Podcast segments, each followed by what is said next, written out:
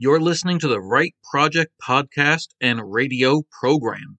This is a show about writing and modern Newfoundland author culture. This show is produced and recorded at CHMR 93.5 FM in Newfoundland and can be heard on that station and online at chmr.ca.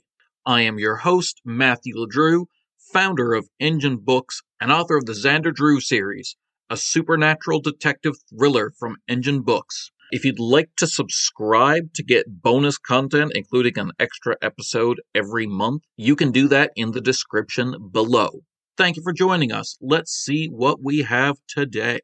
Okay, thank you for joining me for another wonderful, spectacular, amazing episode of the Write Project podcast. I'm your host, Matthew LeDrew, and this is a wonderful episode. Every other episode is trash. This one is the one. I am on the line with the amazing and spectacular Charlene Carr. Thank you for joining us on the air, Charlene. Thank you. No problem. Charlene is the author of way too many books, like a ludicrous amount of books, including When Comes the Joy, Where There Is Life. One of my favorites from a few years ago, Behind Our Lives, A Tale of Life and Love in Three Parts. I absolutely adored that. What We Can See, which, like the Behind Our Lives trilogy, I just adored all of those kind of thing. Just this amazing, amazing collection of books, and has recently been picked up by a major publisher for like a big deal kind of thing that we are not going to talk about because blah, but we can say that she's been picked up. That's as much as we can say. You can talk about it a bit more than that. Oh, okay. Okay. Well, first of all, tell me about that deal, because I cleansed myself of knowledge because I was like, oh, I don't want to do spoilers. So yeah, tell me about this thing first. Yeah, absolutely. So it's a novel. It's called Hold My Girl, and it is about an IVF egg switch where the biological child is actually from another woman, like that a woman gives birth to. And so there's two mothers, one the birth mother, one the biological child. And you can imagine some of the things that might happen after that. And so I won't go too much into the details of that, but it was picked up by HarperCollins Canada as well as Wellbuck Publishing in the UK and a Lithuanian publisher. And it also has been optioned for a TV adaptation. So fingers crossed that happens, but I won't find out about that for quite a while. Yeah. But it actually gets made. That's a crazy, crazy amount of stuff to all be surrounding the one. That's a crazy topic. I mean, obviously we can't go into too much because spoilers and stuff like that, but mm-hmm. I can think of 80 different ways I'd like that to go already. I'm yay, you know what I mean? My head goes to murder mystery because I'm so that's, you know what I mean? The DNA says they're not really, you know what I mean? They do a CSI DNA analysis and it's I don't know. Well, my hope is certainly that the premise gets people interested in wanting to pick up the book to find out more. Yeah, no, the premise is immediately interesting. Crazy fun stuff. Charlene Carr, does writing energize you or does it exhaust you? It can be either. The majority of the time, I would say it energizes me. When I have a good writing day, there's just nothing like it. I love it. And that's why I do this, because I get so much joy in seeing these stories and these characters and the ideas just come together and, sometimes even move me in the writing. And if I've made myself cry in a writing session, then I feel like I've done some good work. Gotcha. I definitely try to get it done early in the day as I can. This last book, Hold My Girl, it was mostly written in the evenings after my daughter went to bed, but I'm finding that I have a lot more energy for the day, and I just start the day feeling really accomplished if I can make it the first thing I do. So I actually just finished the first draft of a new book on Friday. Wow. And thank you. And I did the majority of that kind of first thing in the morning, and it went a lot better for just feeling accomplished and feeling joy in my writing life rather than you know, having it at the end of the day and all day feeling this pressure, like, what if I don't get it done? What if I'm too tired? What if other things come up? So for me, definitely first thing in the morning, or as close to it as I can, is ideal. What is your favorite comic book or comic book character? Oh, goodness. Yeah, I think the only comic books I've read are like the Archie comics when I was a kid. Yep. But, oh, goodness, this is horrible. I watched it very recently. I'm trying to think of the name of this character, and it's just out of my head, but I really enjoy her character. She's one of the youngest Olsen, Elizabeth Olsen. Oh, Wanda, Scarlet Witch. Yes. Yeah, she's amazing. Yeah. I watched this series recently, and something about her character, there was just such vulnerability and among that strength and power. And she did something horrible and almost unforgivable. But when you consider the reasons behind it, it was just the writing too. And I don't know how much of that is from the comics and how much is the writers of the show, but it was so complex and it was so character driven. And I was just blown away. Yeah, no, I adored that series. Charlene Carr, in your recollection, as far back as you want to go or don't want to go, what is the first book that you remember making you cry? Maybe The Velveteen Rabbit. And I don't remember if I remember that first time of reading it, but I can't read that book without choking up. I wish I could have that author on, because I'm like, I've read that book. I've read that book to children as an adult. And now, like, as an author, I have a different view on it. I'm like, why are you doing this to children? Like this, like, you can't tell me that your thought process was not, I'm going to emotionally damage some children. Let's write a book. Like it seems like a children's book that's actually meant for adults. Like, it's nostalgic. It's about mutability. You know what I mean? Yeah.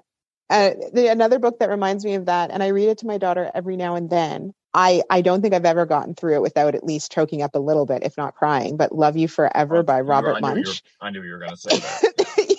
Yeah. And just like, you know, I don't think my daughter totally gets it yet. She's starting to. She's 4. Like, why do I want to read her a book that's going to tell her I'm going to die one day? Well, you are. We all are. You know I mean? I am, but like, when she's 2, is that really necessary? I don't know. I mean, as sad as it is, some kids do lose their parents that young. You know what I mean? Like, it's. I guess so, but in this book, it's more it's because they're old. Yeah, for sure. Right? It's because the parent is aging, and that. I mean, I think books like that are certainly important, but then in a situation like that would be a book where a parent does actually pass away while the child is young. But in this one, where it's old, like, by the time the child is old enough to be in that circumstance, they wouldn't be reading children's books. Yeah. One hopes, anyway. Yeah. Well, I mean, they could be. There's not. I read children's books. But by which I mean, because I took that a different way. I took that to mean, hopefully, they're still pretty young. Hopefully, they don't have their own children that they're reading it to. Right. Yeah. I took it that way because I'm silly. Similar topic, Charlene Carr, what is your favorite childhood book? And I love asking this of people with children, because you can take it one of two ways. You can take it as your favorite book from when you were a child, or your favorite book to read to your child currently. You know, you can approach it from one or two mindsets. There's just so many. So I'll just go. I'm definitely going to go with that I read to my child. And the one that popped up first in my mind is what we read this morning. And it's called Following Papa's Song. I don't remember who it's by, but it's about whales journeying throughout the ocean in their yearly journey, and this baby whale who, it's his first trip. And it's a very simple story, but it's just absolutely beautiful, as this whale is out on his first journey, and he's following his father, but wants to explore more on his own to see what else is there, and gets lost, and that it's his father's voice that draws him back. It's just a really simple, very lovely, beautiful artwork in it. And yeah. I'm looking out there now. It's by Gianna Moreno. Moreno? I'm not sure. Yeah. It looks beautiful. It is. It's really nice. A really nice book. Wonderful. Yeah, it is. It, you know, it's not one of those big, super memorable books by any means, but it's just very nice. Oh, Charlene Carr, have you ever read anything that made you think differently about fiction that kind of changed your opinion of what fiction can be?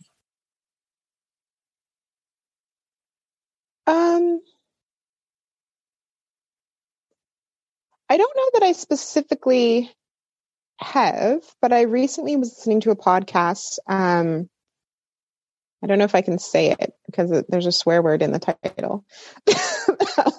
Is that okay?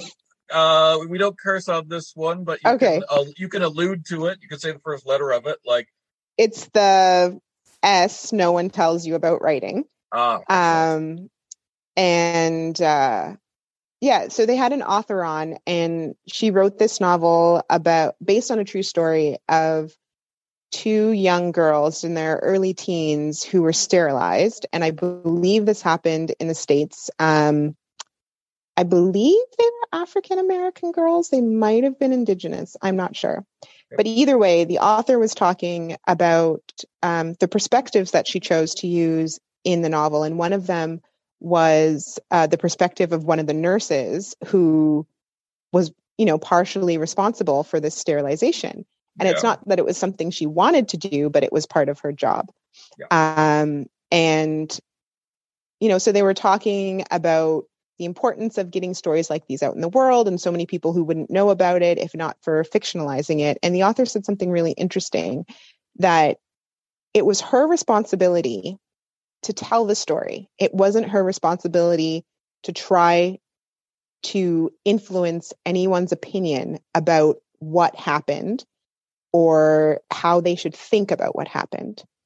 And the book I just finished has to do with some, I won't go into the details, but it has to do with some, very large political, racial issues that are very contentious in the world right now.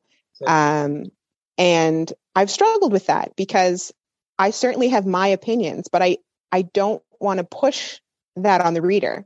I don't want it to become some preachy book that's trying to tell the reader how they should think about these topics. And so hearing that really gave me a lot of freedom and to let go of those fears and that idea that I needed to put across a certain idea. I just need to tell the story. And I think people will take from it what they will. And I think that's really what an author is meant to do. We're not out there to tell people how to think. It's show, don't tell. You know what I mean? Yeah. Ideally, you would show them why this behavior that society does is bad. Not just tell them, hey, you're bad for doing this. You know what I mean? Yeah. And have them write in a gentle or, I guess, soft or subtle enough way that people can pull their own conclusions rather than writing the conclusions right there for them, which is, I think, what some books do. And oftentimes they're less powerful for that. Yeah. I always find, I agree 100%.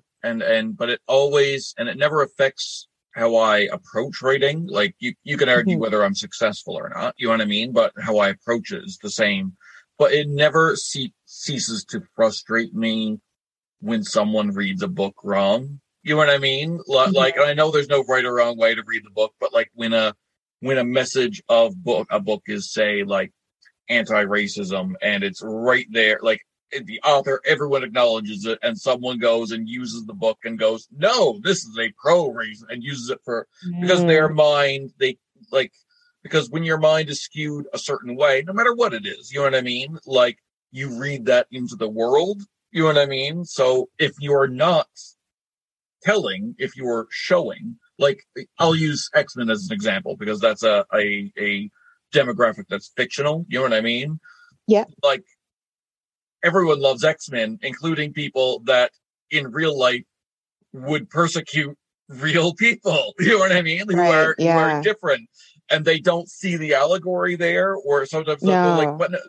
And then they'll take it too far and they'll be like, yeah, but like, if the X-Men are an allegory for black people or gay people or like whoever's marginalized in society, it kind of messes up because then they go, but the X-Men are dangerous. Like they like, this guy has knives that come out of his hands. He's actually dangerous. So the allegory falls apart, but like we don't see it that way, but you know what I mean? Like, it's a mess. Definitely. I think what came from the thing that I heard that author talking about is that when people make those mistakes, it's not the author's responsibility to write in a way that makes it impossible for them to make those mistakes. Oh yeah. Because you know, nobody reads it. It becomes a mess. Yeah. Yeah. Yeah. Yeah, you're right. And I in my writing classes, I see a lot of writers that try to like guard against reading it wrong and end up preaching. You know what I mean? And it's a hard line at times because you want to make sure that people aren't misconstruing you and thinking the opposite thing. But at the same time, you have to, I think, write soft enough that, yeah, you're not preaching. Well, I mean, my famous example for that is deeply uncomfortable to talk about, but it's the book by Vladimir Nabokov, Lolita. Yeah. Have you read it? I have. Yeah. So, well-written book, great book, and it is you know what I mean? It is anti-child abuse. The author is anti-child abuse, but it's written from the point of view of the abuser and how the abuser convinces himself that it's okay. But I've seen readings of that. I've seen people get up on a podium in front of people in a class and argue that the child abusing character was being manipulated by the child. Huh. And I'm like, that is an illiterate reading of this book. That is wrong. That is but he doesn't tell, he shows, so you can read it that wrong way, and it's incredibly frustrating. Yeah, that's wow. Yeah, I know. I don't know. I don't know. Yeah. Not a book I. Let's just leave this topic. End of question. Charlene Carr, do you view writing as a kind of spiritual practice at all? Sometimes. Okay. I would like to say always, and I don't think that's always the case. I think every book I've written, there has been a spiritual practice in it for me at times. But I think especially now that I do have an agent and I have editors, and the last book I wrote that I just finished was already under contract, which was a very weird experience because usually, you know, you write for yourself and then, but I know there are these people who are going to be reading it in a couple months. So that made it more difficult. But there's actually two of my novels that were such a spiritual practice that they changed who I am and how I view the world, and gave me the strength and the courage to actually do the IVF process and have my daughter. And so the two novels were about infertility and endometriosis, and a character who kind of goes through all this stuff that I was going through. And in no way is it autobiographical, but in writing a character who was broken and struggling and needed to work through her issues to find her own strength, I was able to do that for myself. So definitely, it can be an incredible spiritual practice. And I would not be the person I am today had I not written those two books. Excellent. Lovely. Wonderful. Okay. This next question is silly. Okay. It requires a leap in logic, and it requires a bit of a story. Okay. I'm so sorry. Charlene, pretend for a moment that magic is real and it exists and that the supernatural, all that stuff. You're walking through the woods, you push stuff away, and you discover a tower. And like in a dream, you just know that's a magic user's tower. A witch, a wizard, a sorcerer, sorceress, whatever. It's a magic user's tower. They're not home. You go in, the place is empty, but there's a spell or a cauldron or something that's in mid-go. So you, for some reason, something comes over you, you reach in your knapsack, and you take all of your books, all of your written work to date, and you throw it into the cauldron, into the spell. That was the last ingredient. A big plume of smoke happens, and out of the smoke comes an animal that was created from your written work. What animal is coming out? a fictional animal, or like this is a real one? It's an whatever you want. It's an animal that's made up of all your written work.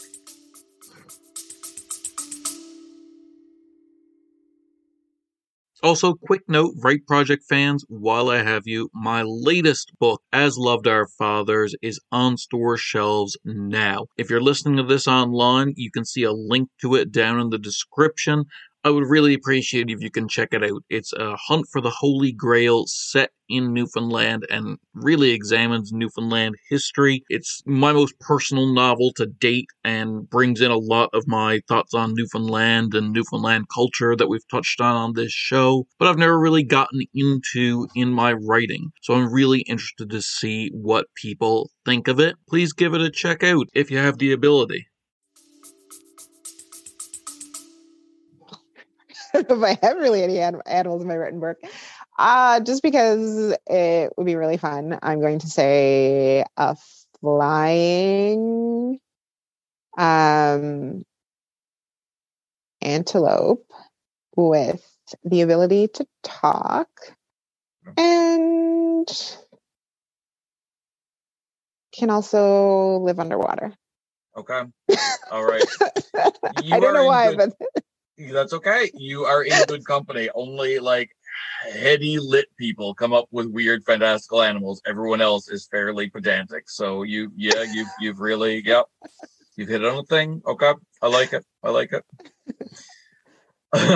That's amazing. What is the name of this animal? I don't mean its name. Like you've just created a new animal. What is that called? An anteloper. Anteloper. Okay. All right. Like an interloper, but an antelope. Got it. Yeah. Gotcha. Charlene Carr, what is your writing kryptonite? What is, if you're trying to get your writing done and this happens, it ends the writing for the day?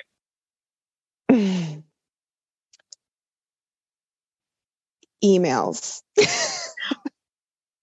Emails are such a rabbit hole, aren't they?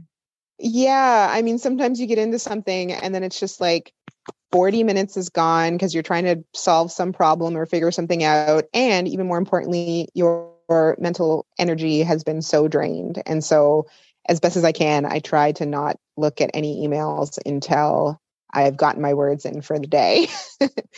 But where my agent and one of my editors is from the UK, I always feel like I have to give like at least a quick glance to see if they've written, because with the time difference, by the time I finish my writing, like their workday might basically be over. Yeah. But if there's nothing from them, then I strive not to check anything else, not to open anything up. Yeah. Yeah. Makes sense. Makes a lot of sense. Charlene Carr, what part of your life, period of your life, do you feel like you draw from the most often in your writing? Your childhood, teenage, young adults, what are you, when you're writing, when you're drawing from personal experience in your writing, what age are you drawing from the most?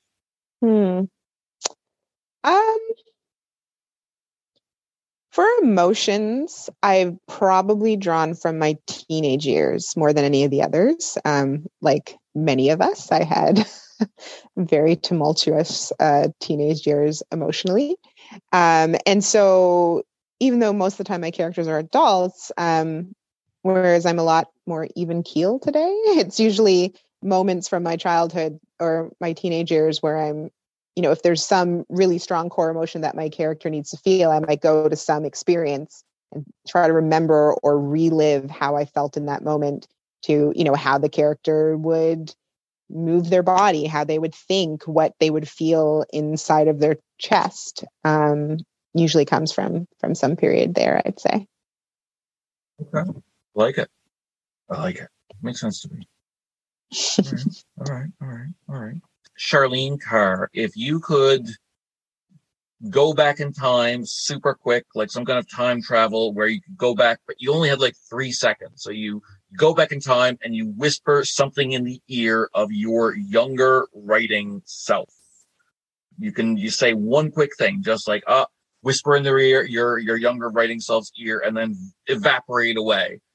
What are you telling your younger writing self? Can I say two things? Yeah. So the first would be to believe in yourself. And the second would be to stop thinking that you need hours and hours at a time to write anything worthwhile. I think that was a huge crutch for me for a really long time. I thought if I didn't have like 4 to 5 hours to sit down and write, there was no point. But when I learned that you can write in 20 or 25 minute intervals, like it absolutely transformed my writing life. And it meant that I could write multiple times a week, like especially when you're, you know, when I was in university, sometimes it would be months before I felt I had 4 or 5 hours to sit down and write. And so I got hardly anything done. Yeah. I think that's good advice to a lot of authors out there as well. I hear a lot of people talking about, oh, I don't have time to write. I never find time to write. Like, you know, once a month I have this day where I can sit down, I can write. And that's the only time I write. And you can train yourself to write in shorter periods of time. And that's the way you get things done. You just got to sit there and do it. Not wait for the muse, not wait for this perfect, like ideal day to write. Yeah. We talked in an earlier question, which might be in a different episode, about like how we both write in the morning. How I came to that was a book on finance, actually, weirdly enough. I've read a book on finance called, it's very famous, called The Wealthy Barber. I've heard of that. Yeah. And he does this thing where he's called pay yourself first, because like your savings, if you wait until the end of the month when you've paid off everything else, and then you take what's left and you put it in savings, there will never be money there. You will always spend it all. But if you take your paycheck and or even if you arrange with your bank to the second your paycheck goes in, it takes 5% of it and puts it in savings in such a way that you don't even see it happening. It just doesn't. If you pay yourself first, then your brain automatically budgets that this is the new maximum of money. And you will still last till the end of the month, as long as you don't take too much out and put it in savings. And there, like, you have to pay yourself first if you want it done, or else it won't get done. And I do that with money when I can. It's, you know what I mean? It's not always feasible when you're running a business, but I do it with time. So with me, the thing I really need to do, my version of savings, is the writing. So I pay myself first. It's like the second I wake up and I've got however many hours of consciousness allotted to me, writing first and then everything else. It's that same mentality. Absolutely. Yeah. There you go. I will just say for any other mother writers out there or parents in general, that might be not be a possibility. Because so oftentimes I'd hear things like that and I'd be like, you know what? I can't do it. I have a little girl who I never know when she's going to wake up. Yeah. And so when I say first thing in the morning, it's my first work that I do. And so the first thing I do is we spend about 45, 60 minutes cuddling and reading, my daughter and I. And then she's gotten that mummy time. And I let her have some screen time, and then I do my writing before attending to any other work. So, I just want to put that out there because so often, you know, I was that mom who heard these things and it's just like, that's not possible. Yeah. But then I know I've given my daughter time for the day, like focus, solid time. And I'm able to feel less guilt if during my writing period, she's like, mommy. And I'm just like, honey, this is my work period. Like, I spent time with you and it was wonderful. And we'll spend time again together when I'm done. Yeah. And so, yeah. But to your point where you're like, oh, you can train yourself. I always say to writers, if you're serious about this as a career, like you need to train yourself to that point almost before, like ideally it's not like unnecessary, like you're not lost if you haven't, but like that whole, like, oh, you can train yourself, like you were saying, to write in shorter periods of time and not do the thing where you have to sit and look at the blank page for 8 hours before you write a word, like that thing. If you can train yourself to do that before you have kids, that's great, because then like, oh, there's going to be a nap for an hour. Like, you know what I mean? You got to be able to take advantage of those seconds. Sometimes when I was writing Hold My Girl, my daughter was a horrible sleeper. She was an awful napper. Sometimes I'd put her down and like 25 minutes, she'd be up. Yeah. And, you know, so that's a lot of where that came in. Like if I could write for 15 minutes, I'd write for 15 minutes. And I often had a goal of 300 words 4 days a week. Yeah. And 300 words is not a lot. No. But with that really small goal, it meant that I would actually sit down and do it, because it's like, okay, I might be able to accomplish it. And some days I'd write 1,500 words. And if there was a day I only wrote 100, which happened a few times, at least I know I sat down and I did something. Yep. And every time you sit down and you do something, that's progress. Yeah. Yeah. How do you eat an elephant? One bite at a time. Yeah, exactly. Yeah. Yep. Yep. Well, everyone, check out Hold My Girl from Charlene Carr in bookstores all over Canada on January 17th, 2023. Please do. Thank you so much for joining me, Charlene. Thank you. No problem.